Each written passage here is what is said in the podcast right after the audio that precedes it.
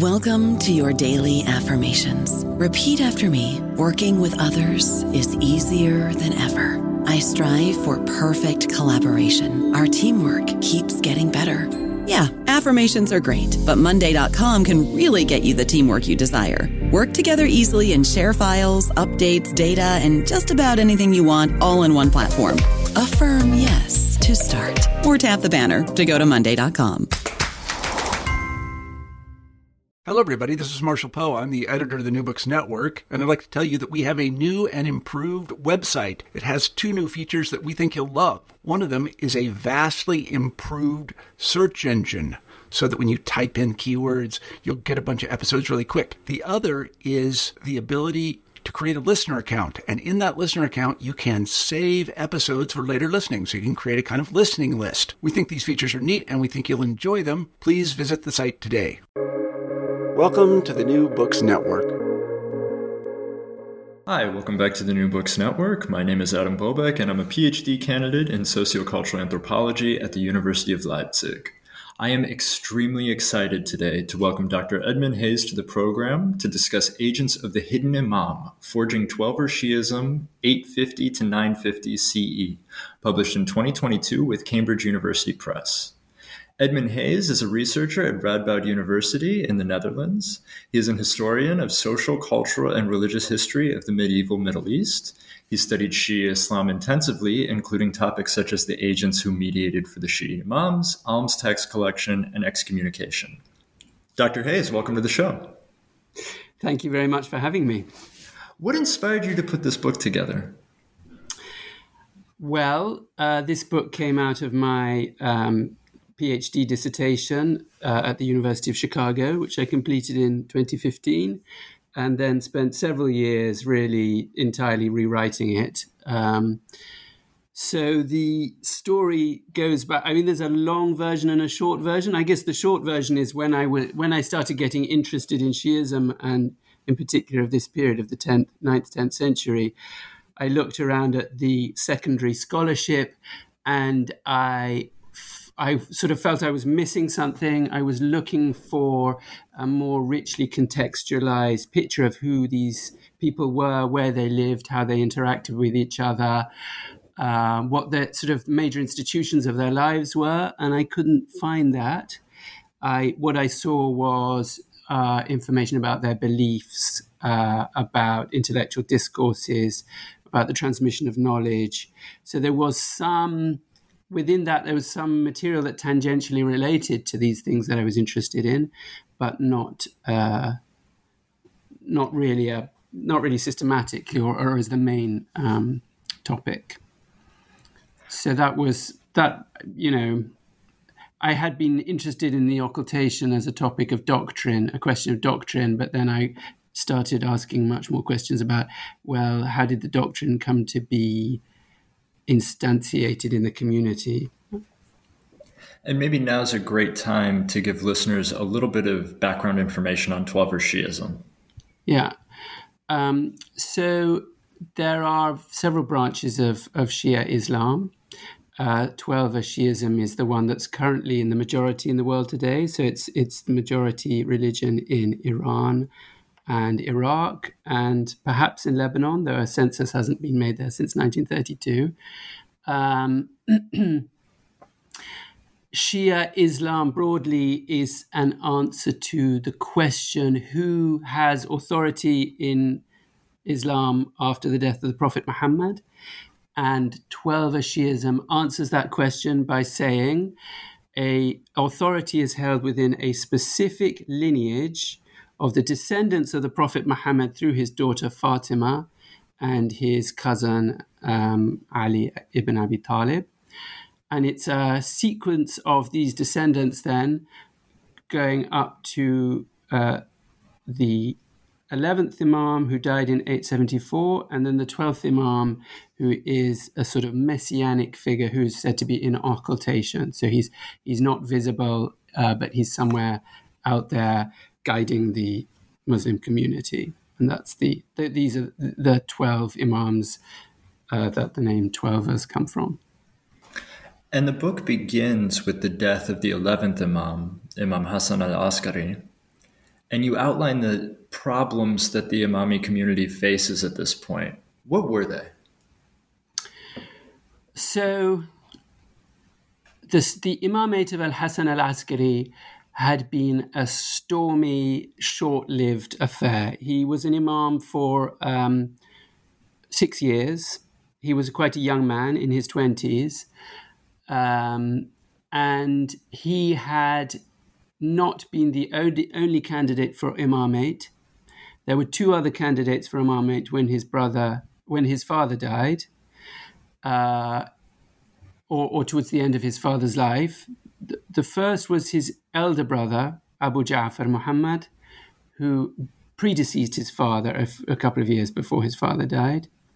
The other was Ja'far, um, who claimed to be the rightful Imam and continued to press his case to be the Imam throughout Al Hassan's imamate. Uh, so this this really was a di- disruptive um, element. It's difficult to know quite how disruptive. Uh, sources say that the followers of Ja'far, this sort of alternative candidate for the imamate during Al Hassan's life, sources say that they, they were a real minority. It's difficult entirely to be sure uh, ever with, with issues like this because, of course, you would minimize the, um, the opposition. But certainly it was enough that by the time Al Hassan died, uh, these questions resurfaced and the community was already destabilized by the time Al Hassan died. And then when Al Hassan died, he died apparently with no heir. So there was no visible candidate to succeed him in what had become the most common pattern of succession, father to son. There was his brother, but he had been fighting with his brother. So the people who had um, supported the incumbency of Hassan were had a vested interest against Jafar. They'd, they'd sort of founded their uh, interests in opposition to him, and so it was difficult for them to to sort of eat their words and say that yes, he was the the um, true successor to Al Hassan. And so you had a situation where the most obvious candidate for the imamate, Jafar, was not acceptable to you know the people who were uh, in power or were at the center of the community. And so that was the real crisis of 874. Who should be the imam? Right, and now, uh, as you repeatedly call him in the book, and as he's known among Twelver Shia, generally he's known as Jafar the Liar. Yes, exactly. And so, what does the community do in this situation? So, um, I would say, as one, some some people in the community did continue to believe that Ja'far was a good, good, uh, a good person, including his descendants. There are the Naqavi Sayyids, who I believe still are relatively prominent in India, who for whom Ja'far is a you know a venerated figure. So, but yeah, his his nickname in the the kind of polemic tradition is Ja'far the liar, as you say. Um, so a number of things happen within, uh, well, initially within 24 hours of the death of Al Hassan al Askari, and then in the first couple of years after the death. In within 24 hours, there's an immediate contestation over uh, two things. One is who does the rituals, the death rituals associated with the dead imam, and the second is who uh, has claim on the property of the imam and the imamate. And I would slightly separate those two things out what belongs to the imam as a private individual and what belongs to the imamate in the form of maybe we can call them waqf, you know, endowments or proto waqf. It's difficult to say exactly what they are. Um, so, uh, oh, and then the third, I guess, another one is um, then who is the imam and how do we decide who the imam is? Um, in terms of the um, the property, we have interesting anecdotes that say things like when the news of the uh, uh, 11th Imam's death came out, um, Ja'far the liar straight, straight, went straight to the house and he put seals on all the, the all the valuable property and he locked the door. Um, so, yeah, you get a sense that, okay, this is a spiritual position, perhaps, a position of religious guidance, but it's also um, the uh, yeah succession to a great family, a rich family, a claim that comes with power and material, uh, you know, material property with it. Um, and that is that intensifies when the mother of Al Hassan al Askari, she also lays claims to the property, and it appears that she might um, do so because she says there is a child that has, uh, Hassan al Hassan al Askari had a child, and that she is is uh, the guardian of the child. So there's, at any rate, what we can be certain of is there is a property dispute, and it lasts for about two to two to four years and it goes to the courts. The, the courts of, of the, the Abbasid caliphs, who are on paper supposed to be the great enemies, the hated usurpers of, uh, of, of the position of the imams, the, the right, rightful position of the imams. So uh, again, within the first 24 hours, we see a the the importance of of praying over the corpse, washing the corpse. These are things that are said in the Shia tradition to point to who is the right, rightful Imam. Uh, and there are various narratives. It's very difficult, in fact, to piece together what really happened.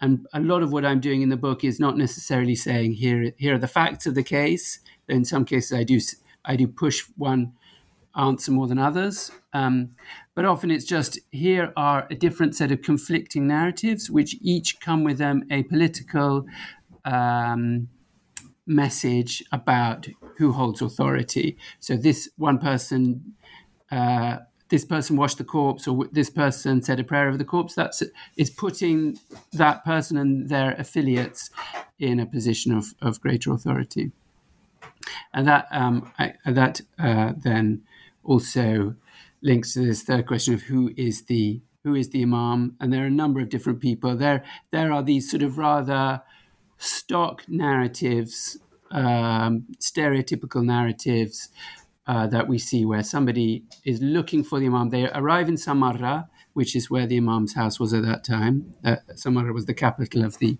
caliphate, and the caliphs had demanded that the Imams live close to them there. Um, and so we have these believers, Shia believers arriving in Samarra and sometimes they're carrying money that they want to pay to the imam or they just want to find out who is the imam and there are different answers. Some people say ja- jafar. Some people say it's the concubine of uh, or the or rather the concubine of Al Hassan al-askari is carrying a child or uh, we have the development of the idea that there was a child born before the death of Al Hassan al-askari. And so yeah there are these these multiple conflicting narratives about who the imam is um, and how how they prove their authority.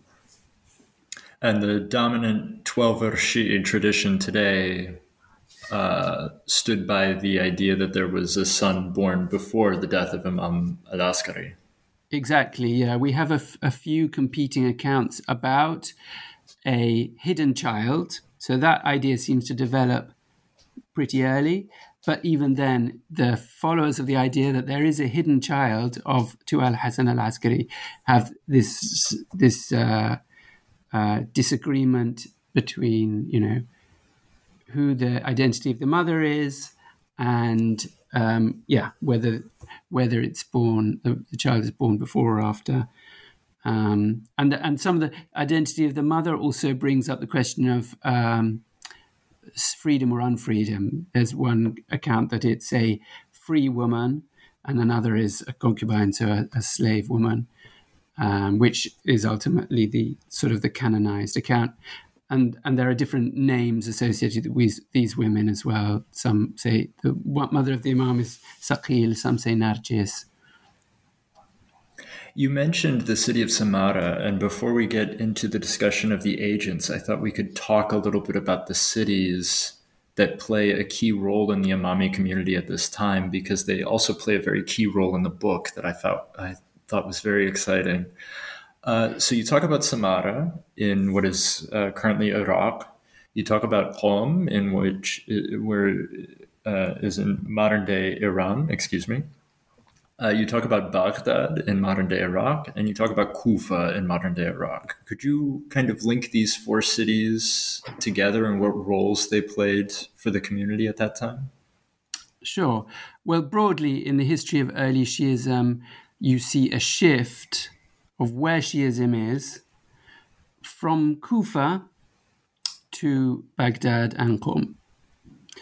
Um, Kufa was the place where Ali ibn Abi Talib, the, the man who is canonized as the first Imam, um, ran his caliphate. It was the capital of his caliphate. Um, and his his also where Al Hussein, his grand uh, his son, who um, uh, launched an unsuccessful rebellion. He was traveling to Kufa to meet up with his followers there. And many of the early um, scholars and key figures in the in the Shia community were based in Kufa. Um, by this time, by the late 9th century, early 10th century, the shift away from Kufa had really uh, been accomplished. At least that's what I see from my sources. When it's uh, surprising, really, even though this shift is visible earlier, but it's surprising how few of the key figures who are really um, foundational in the idea of this hidden imam being the, uh, the real imam, the true imam, how few of them are based in Kufa. And what is central in um, what what is central the central axis on which the new Twelver community is forged is an, uh, the um, relationship between agents of the Imam who are based in Iraq, so uh, Samarra, but also Baghdad, which is pretty close to Samarra, and then Qom. And in Qom, uh, Qom is a town that's already by this time famous for the preservation of traditions uh, of the hadith of the Imams. After the death of the 11th Imam, we have a part of the community supporting his brother Jafar, and we have part of the community supporting the idea that there was a son born who is the rightful Imam, who is now hidden from the community. And these agents develop as representatives of the hidden Imam. Who are these agents? Yeah, well, I should probably now um, just mention uh, a key bit of terminology in the book, which is the difference between agents and envoys. So I use the word agent to translate the Arabic word wakil, which means somebody who is entrusted, entrusted with a particular task. Um, and they are men who have been working for the imams for the last several generations. Um, in particular, they've got two major roles. One is uh, being responsible for money that is collected in the name of the imams. So the alms taxes, the zakat, and the khums, which is collected particularly for the imams. Also, probably they might well have some role in distributing it to the needy and the deserving that the imam is is giving money to. Though we see less of that in the sources. Um, the other main role these agents have is um, bringing messages to and from the Imam. So requests to the Imam, requests for information, requests for blessing, and then information coming from the Imam. So instructions, messages, orders, uh, prayers, that kind of thing. So those are the agents. The agents are exist both they exist basic, mainly during the lifetimes of the Imams. The envoys are agents. They are a subset of agents, but they are um, the the word envoy I use to translate the Arabic word safir, which means someone who travels to and fro, uh, again doing the business on behalf of someone. It's also the in modern Arabic it means ambassador. It's it's the word that the ambassador in an embassy is used, but it's it's uh, you know in terms of meaning the words agent and envoy are very are very similar. But in the early Shi'i, early Twelver tradition, the word envoy comes to mean something very specific and that is someone who um, embodies supreme authority within the Shia community because they are the intermediary of the hidden Imam. So the Imam is hidden, the Imam can't be accessed by everyone, but he is not totally absent. He is still, for a period of time, sending messages to these envoys who then uh, transmit those um, messages to the community. And likewise, people can write questions to the Imam. Um, so that is the conception of envoy.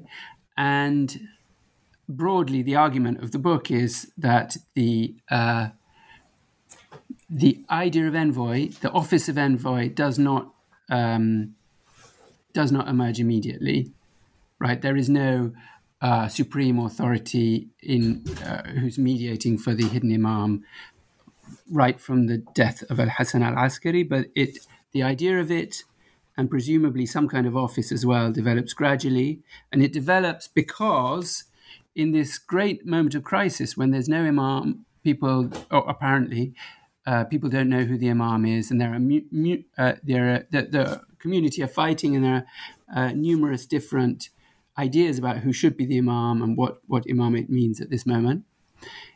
At that moment, it's these agents who've been practically embodying imamic authority by bringing letters out, for example, from Samarra to Qom and saying this is what the Imam says, and then likewise bringing things back to the Imam, they are um, a figure of continuity, and that um, the new creation of a system of authority uh, in the community, in in the absence of an Imam, uh, is um, you know really centers on these the, the, the idea of this agent who you know is at this familiar face for the community now, exactly what kind of um, institutions were practically on the ground uh, at any point in the first decades after the de- death of Al Hassan al Askari is is very difficult. Uh, there, clearly, there's a lot of back projection going on. There is a canonized vision of these four, um, a sequence of four envoys um, from 874 until 940. Um, that does not that that canonized sequence does not emerge immediately. There's a mention of it in Nu'mani's Kitab al-Ghaiba.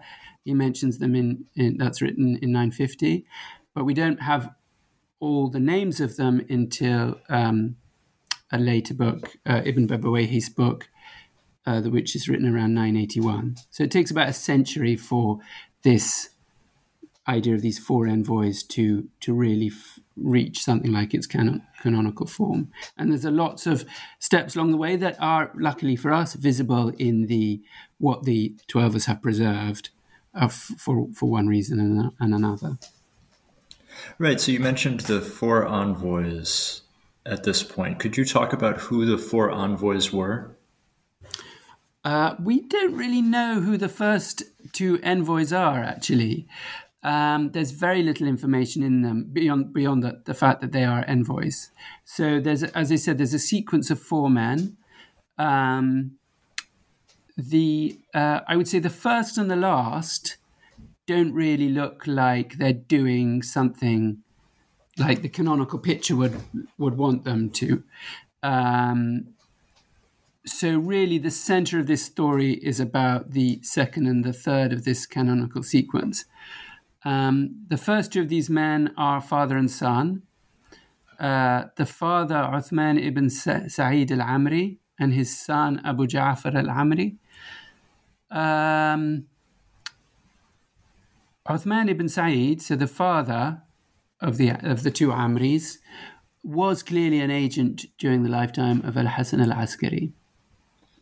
And, in, and they and the canonical um, narrative uh, that I think are, are a little later uh, in this kind of early period, this early century when these ideas um, are developing. The, the, sort of canonical position as it crystallizes is that yeah, he's the first, he's the first envoy, and then he gives his his envoyship to his son.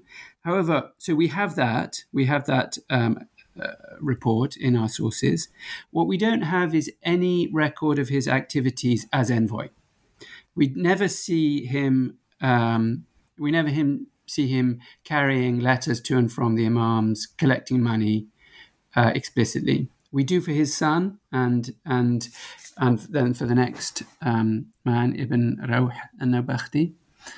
Um, and then again, for the last of these men, who's only in his place for about two years, um, we don't see re- him really doing anything. And then uh, some people deny his position, and then he dies, and the this position of envoyship uh, evaporates basically. And um, well, we can talk about why that happened or not later. But yeah, so the, these first two, then we don't really know who they are, other than that they're, they're envoys. They don't really seem to write books.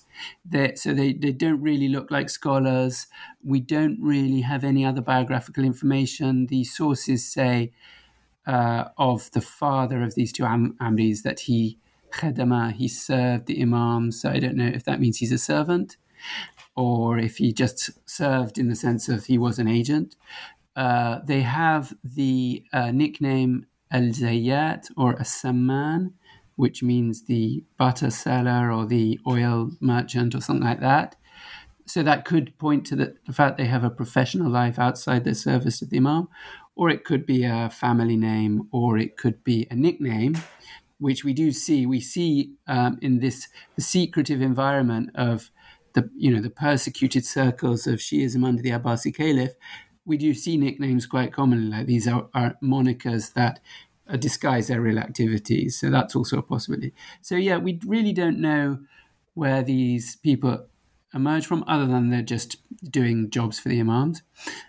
The third of the canonical envoys, however, there, there's a difference. He is a, a Nawbakhti.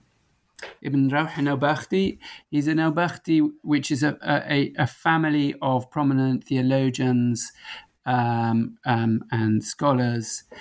Uh, and he's also a heavily involved in the Abbasid court. Um, and uh, he's is you know he's a he's a bureaucrat, he's an administrator, he's rich, he's powerful, um, and he's he's crucially for for historians he's mentioned in non-Shi'i sources, which just gives us a little handle on uh, the fact that you know he exists, he's visible, uh, beyond this kind of small, secretive world. So, uh, maybe before we move on, could you maybe talk about the canonical picture of the envoys that you mentioned? What are they doing exactly? How are they communicating with the community? How are they using their authority in the community? Sure. Well, the the, the um, canonical picture emphasizes the continuity with pre and post occultation uh, you know, before when you have visible imams and the community can ask their questions to, and after when there's a hidden imam, but still it's trying to project the image that the community still have guidance. There are structures of guidance in the community. That's one aspect. The other aspect is epistemological, rather than institutional. Um, and also based on continuity, the idea that um, uh, okay, that there, the reason we know there is an imam is because these envoys uh, existed and were in touch with him and provided many reports and letters um, that showed that the imam was was there. Um, so the the for uh, epistemological purposes, the uh, Twelvers, the early Twelvers, want to prove that there are so many reports about the existence of the hidden imam that it's uh, unreasonable to say that he didn't exist. Um, so that that's that's really the the main function of the envoys for the for the tradition. Um, historically, what they were doing, as I say, it's harder, and um, you know, the for the epistemological purpose, we we just need to know that um, there were these men uh, the hidden imam wrote letters very often. That is the key, the key mechanism. They wrote letters. Um, people also wrote letters to the hidden imam. There are, for example, theological and legal uh, questions that the, the, people send to the imam, and the imam then issues a response. Uh, um, with the answers to these, showing that he's provi- pro- providing guidance, and not only guidance, but it's it's of the right quality, the kind of knowledge that they're used to getting from the Imam. Um, so that yeah, that's the that's the traditional um, view of the, of this man that they're there on the ground, uh, bringing letters to and from the hidden Imam. I don't know about you, but I'm very busy and I don't have a lot of time to cook. That's why I subscribe to Factor. Eating better is easy with Factor's delicious, ready to eat meals. Every fresh, never frozen meal is chef crafted, dietitian approved, and ready to go in just two minutes. You'll have over 35 different options to choose from every week, including Calorie Smart, Protein Plus, and Keto. These are two minute meals. Factor meals are ready to eat and heat, so there's no prepping, cooking, or cleanup needed. They're flexible for your schedule. Get as much or as little as you need by choosing your meals every week. Factor is the perfect solution if you're looking for fast, premium options with no cooking required. Sign up and save. We've done the math, and this is important. Factor is less expensive than takeout, and every meal is dietitian approved to be nutritious and delicious. Head to factormeals.com slash NBN50 and use code NBN50 to get 50% off. That's code NBN50 at factormeals.com slash NBN50 to get 50% off.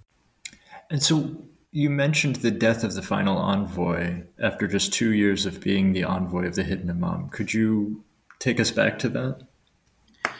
Um, sure. Again, we don't know much about this figure uh, other than he's appointed by the um, previous envoy. Um, there are accounts within the Shia tradition uh, or the broad Shia tradition. So in the book, I not only look at more canonical 12 accounts, I also look at um, some uh, sort of what are normally considered heterodox Shia texts from the Nusayri community, from a, a guy called Khasibi, who uh, does accept 12 imams and does accept to some extent the authority of these envoys, so offers a useful um, alternative view where, where he is producing knowledge about the occultation, but he's, he doesn't necessarily follow the party line of, of 12, well, what, it, what is becoming uh, orthodoxy. Um, and he includes an account that um, yeah, there's a bunch of people who just don't accept the As-Samuri's, well, um, this fourth this fourth envoy's uh, position. And clearly, um, there's a certain anxiety with the the very idea of a non-imam standing in for an imam. Um, so, under the envoyship of the third of these envoys, Ibn Rawh Nawbakhti, there's a great crisis where a heterodox figure called Ash-Shalmaghani is claims to be um, we're not exactly sure what what he claims to be. He um, he, he, claims to be some somehow a representative of either the imam or the envoy. Uh, and he also seems to claim to be something like a prophet or um, or an embodiment of, of God's guidance himself. Uh, this is this is not only a private scandal in the Imami community, but it's a public scandal, and he's executed by the caliph, by the Abbasid caliph, who gets involved.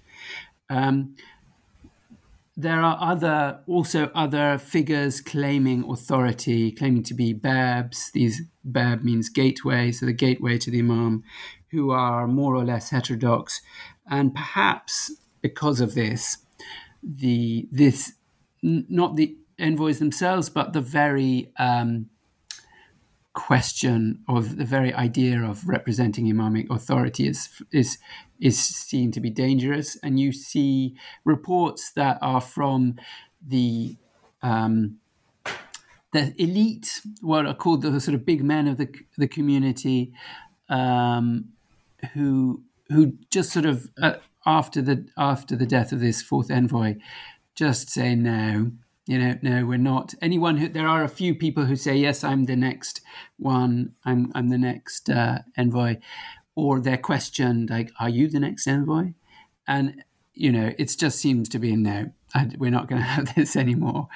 Um, so uh, so that's i guess we don't really know anything about As-Samuri really um, other than his designated successor, and then he um, he he he doesn't have a successor in himself.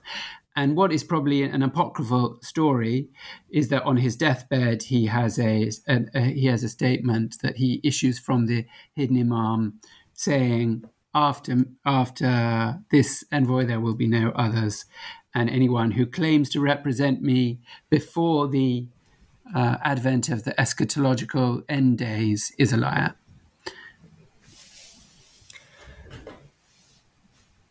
One thing that you mention in the um, in the introduction to the book is really that y- this narrative that you're telling differs from a lot of other scholarship on the era. Could you maybe touch on what other scholarship on the era is lacking and what you bring new to the table? Um, sure. So uh, there are some good good studies out there. Um, I'm definitely building on, um, you know, building on a scholarship. Um, scholars like um, Hussein Mudarrisi come to mind, Jasim Hussein, um, uh, Said Arjomand. Um, what all of these what all of these tend to do, uh, with the partial exception of Jasim Hussein, are they're primarily interested in theological questions. Um, and so, you know, even even uh, Arjomand, who claims to give a socio-historical approach to the occultation, really is looking at what is the what are the ideas, you know, what are the theologies of of rule. So political theology, not really what are the institutions right? Who is what is an envoy? What is a, an, an, agent? Like what is their day job like? What are the practical actions and processes that make up um, life you know? Because i think for me authority is not um, is not just an idea. Of course idea is an important component of authority but there are um, you know regular actions you know reg- and expectations for action. So one of the th- one of the expectations of action that is generated by the the you know the careers of the final imams is that you have these agents, and that these agents are bringing letters, and so that for many people in the community, um, the imam is not represented by the body of the imam, the visible, a visible person who you can see and say, "Ah, oh, that's the imam." It's represented by a man who comes with a letter in his hand and reads it out at a mosque, maybe, or in a private meeting. We don't have much information about that. Um, but so I think for me, if you uh, don't look carefully at the details of how authority is structured in practice, then you don't get uh, really at the question of um, how did the occultation doctrine come to be canonized? How did the Twelver community come to be founded? So I'm really trying to sort of embody, look at, uh, put an embodied picture of those processes, an institutional picture of those processes. One thing that strikes the reader of this book, and I mean, of course, you this was a development from your PhD, so it's not surprising. But the the amount of research that went into this book is unbelievable. I mean, the the sources are so broad, and you're picking from all over the place. Could you talk a little bit about the research that went into this? Sure. That, thank you very much. I'm always afraid I haven't done enough. Um, I would say that. I mean, there's about there isn't that much at the core of it in terms of the numbers of books that I'm looking at. There's basically five key book course, five key sources. Uh, what I do do and what I'm quite, um, I guess, proud of is um, trying to uh, look at all the variegated um, differences and not just say because the i guess the typical approach to these this, these very different sources is, or, or, these very similar accounts right with subtle differences is to sort of ignore the differences and um, give a provide a narrative and then footnote uh, the differences, right? Whereas what I wanted to do is is read each uh, each divergent report as a little mini uh, treatise in itself, right? Each each account, each rumor, each um, yeah, each story about what happened to the hidden imam or what happened to uh, in, in with these envoys is in itself an argument or a, a, it's a political mini political philosophy of of authority and so taking each of those individually and saying well what does this account um, uh, say in itself um, but yeah the i mean the the early books on on the occultation are um, are well known, right? There's the well known discography. I didn't discover them, so there's um, you know Kulayni's Kafi, which has a lot of account. That's from 940. There's uh, Nu'mani's Kitab al-Ghaiba, which actually doesn't have much on the envoys, so I, I didn't use it that much. There's Ibn Babawayh, uh, or Sheikh Saduq, is sometimes called Tamam al-Ni'ma, which is from 981. Um, and then there's Tusi's uh, Kitab al Ghaiba, which is from the uh, mid 11th century. Those are the main sources. Oh, and as I said, Khasibi, this heterodox writer, um, his Hidayah al Kubra from, again, the mid 10th century. We don't really know exactly when. Um, uh, those are the main kind of treatises on the occultation. And then added to that, there's the Shia bi- biographical dictionaries, which were a key source, particularly um, uh, Kashi's Rijal. So it's not uh, hugely voluminous, but it was a lot of work to go through, try with a tooth comb and say, well, what are all the narratives about the mother of the Imam, who she is, right? Is she a concubine? Is she a free woman? Uh, what are all the accounts about inheritance? And to go through those and again, and yeah, so that that's that was the work that that that, uh, that this, sort of this comes out of. Maybe now it's also pertinent to kind of uh, ask you what readership you have in mind for a book like this. Yeah, it's interesting. I'd love to uh, find out, really. I mean, I guess I was broadly um, writing a book for scholars that I hoped would be usable in a graduate student, certainly, maybe even an undergraduate student context for, for, for if used carefully. Uh, though it is a bit I do go into the weeds a bit, so you know, i would be interested to hear stories from the, the, the, front about that, whether it's it can be used in a classroom. I, I think there are also people, you know, plenty of people in the Shia community who are interested in these questions, um, critical, no doubt, of my my position. Um, but you know, also some people are very open to to uh, discussing these questions. So I have had, uh, you know, little hints that this book's being read in Iran, and people saying, I ha- had someone contact me saying, "Why didn't you use this book in Persian?" A book that I wasn't aware of, you know, which was it was a shame in a way. But I mean, that also speaks to the cleavages in the field that really, um, you know, I'm hoping to to to do do better to to to um, to to bridge uh, in the future. Um, so that that will be interesting as well to get get some more to see what kind of, of feedback I get from you know people who are in Iran or Iraq or India. i am aware of various people. There's a guy on Twitter who was uh, reading reading my book and commenting, tweeting about it. So that that's all. That will be that sort of remains to be seen. Really, what kind of traction it gets. Before I let you go, uh, I do want to ask you about kind of maybe a, a more in the weeds question.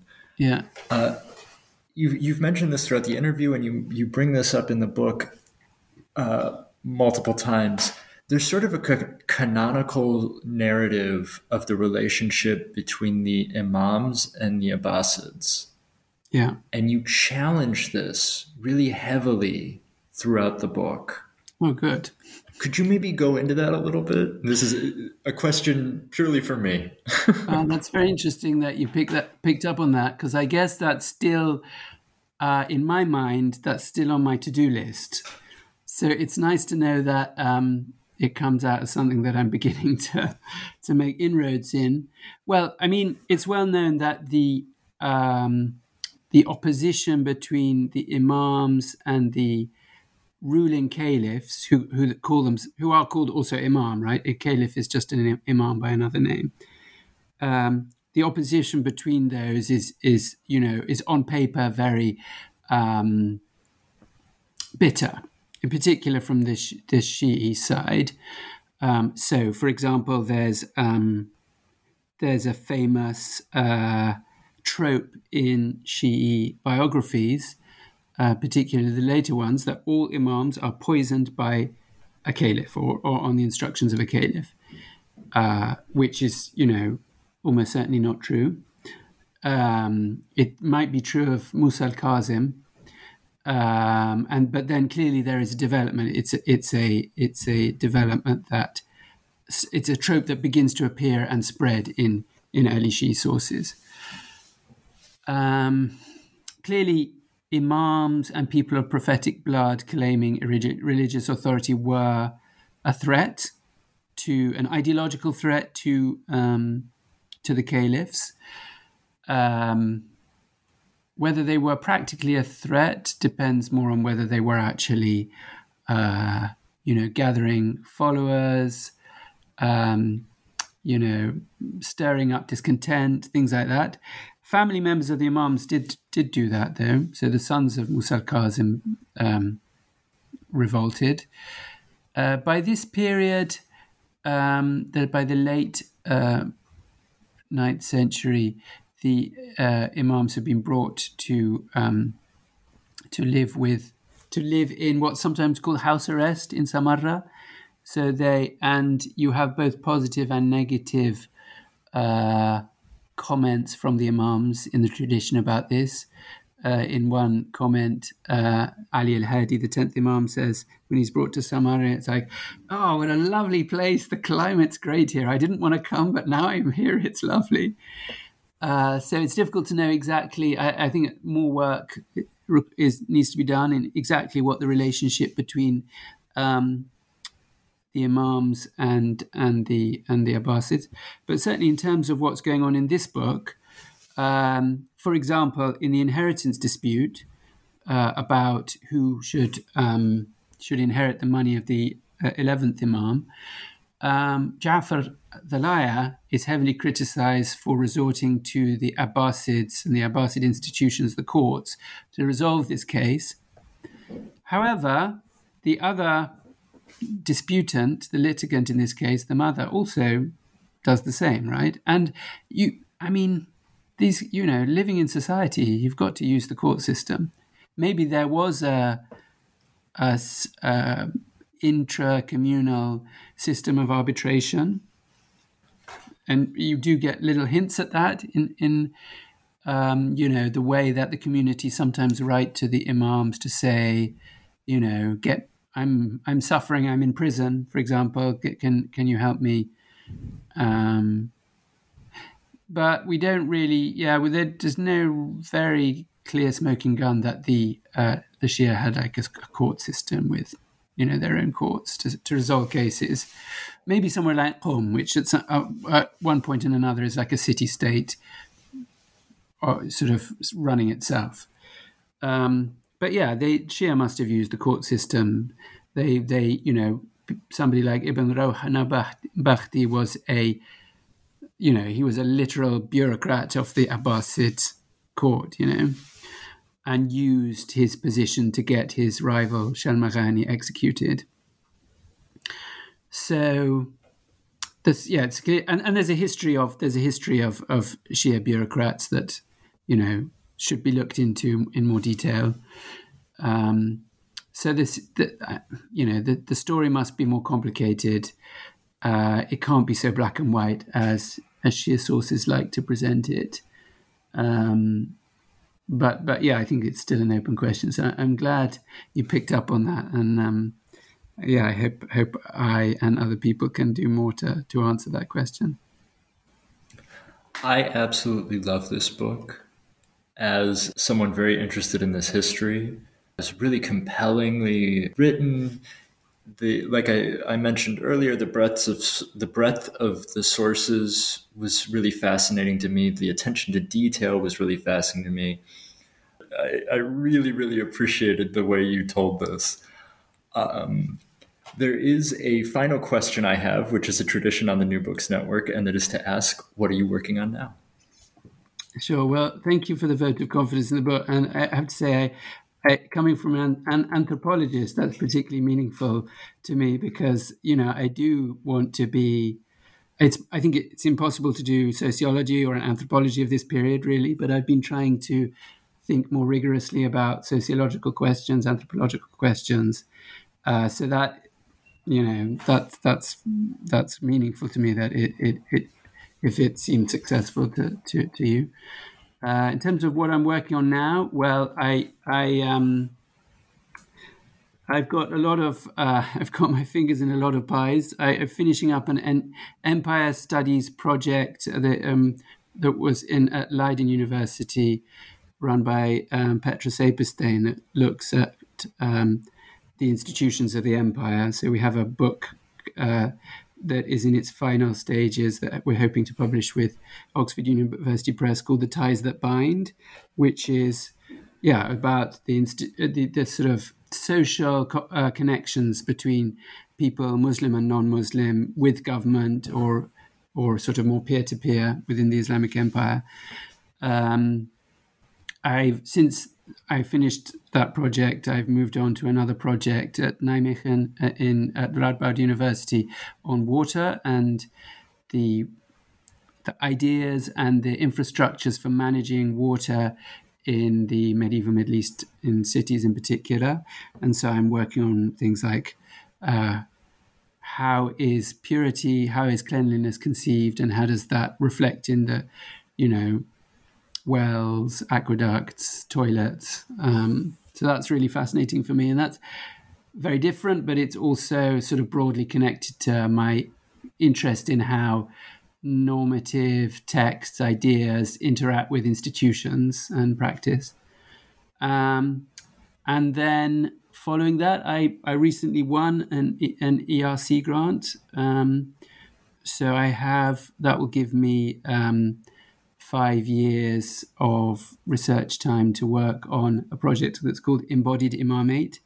So, very much coming out of this book and looking at, yeah, the material, embodied nature of Shi'i community, identity, spirituality, um, and and and also you know money and uh, things like that in uh, in early Shiism. So up up until the occultation. So that's very exciting. Wonderful. And I'd love to have you back on the program once these things get out there. Yes, please. The book is Agents of the Hidden Imam, published in 2022 with Cambridge University Press. Dr. Edmund Hayes, thank you so much for joining me today. Thank you. Great to be here.